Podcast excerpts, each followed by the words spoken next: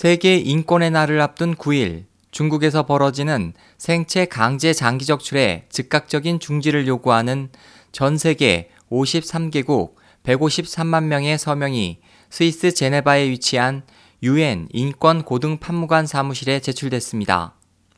유엔 모타 빌딩 회의실에서 1시간 반 동안 열린 회의에서 장기 강제 적출에 반대하는 의사회 DAFOH 대변인 토스텐 트레이 박사는 세계 대륙 6개국에서 모인 3명의 의사와 3명의 변호사와 함께 고등 판무관에게 153만 명의 서명과 함께 증거 자료와 서신을 전달하고 고등 판무관실 담당자들에게 유엔 주도로 중국 정부를 압박해 강제 장기 적출을 종식시킬 것을 거듭 요청했습니다. 트레이 박사에 따르면 서명은 지난 7월부터 11월 말까지 진행됐습니다. 다포 회원들은 중국에서 벌어지는 잔혹한 반인류 범죄에 절망했으나 정부, 전문가 집단, 인권 기구들이 어떤 조치를 취하기까지는 너무 많은 시간을 기다려야 하기 때문에 직접 시민들에게 호소하기로 했습니다. 7월부터 시작된 서명 운동에 9월 말 40만 명이 서명했고 10월 말에는 그 두 배인 80만 명이 서명했습니다.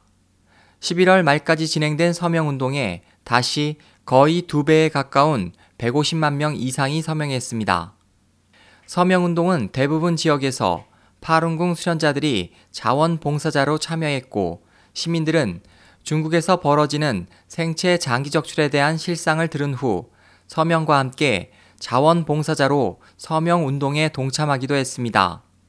노년의 파룬궁 수련자들도 적극 참여해 토론토에서는 75세의 리자위 씨가 7월부터 11월까지 무려 8천명의 서명을 모으기도 했습니다. 스위스에서는 국제인권사회 스위스 지부가 서명 운동을 주도했습니다.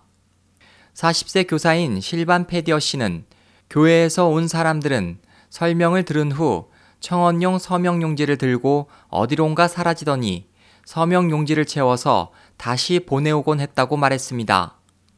한편 한국에서 서명운동을 주도한 국제장기이식윤리협회 IAEOT도 9일 프레스센터에서 기자회견을 열고 한국에서는 한 발 늦은 7월 20일부터 시작했으나 총 38만 명 이상의 서명을 모아 국가별 세계 1위의 서명인 수를 기록했다고 보고했습니다. 특히 18곳에서 열린 각종 의사의 모임에서 서명을 위한 테이블을 설치해 7천명 이상의 서명을 받아 한국의 높은 의료 윤리 인식을 새롭게 평가받는 계기가 되었다고 전했습니다. 이 같은 한국인의 높은 호응에 대해 다포 자문위원이자 IAEOT 회장인 이승원 박사는 전통적인 윤리의식이 가장 잘 보존되어 있는 한국인 특유의 도덕성과 정의감의 표현이 아니겠냐고 해석했습니다. 캐나다 인권변호사 데이빗 메이터스는 중국 공산당의 장기를 위한 파룬궁 수련자 살해를 중지시키는 것은 글로벌 유산인 윤리적인 글로벌 장기 이식 시스템을 태동시킬 것이다. 그 유산은 중국 공산당이 쓰디 쓴 먼 기억으로 남은 후에도 오랫동안 남아있을 것이다 라고 말했습니다.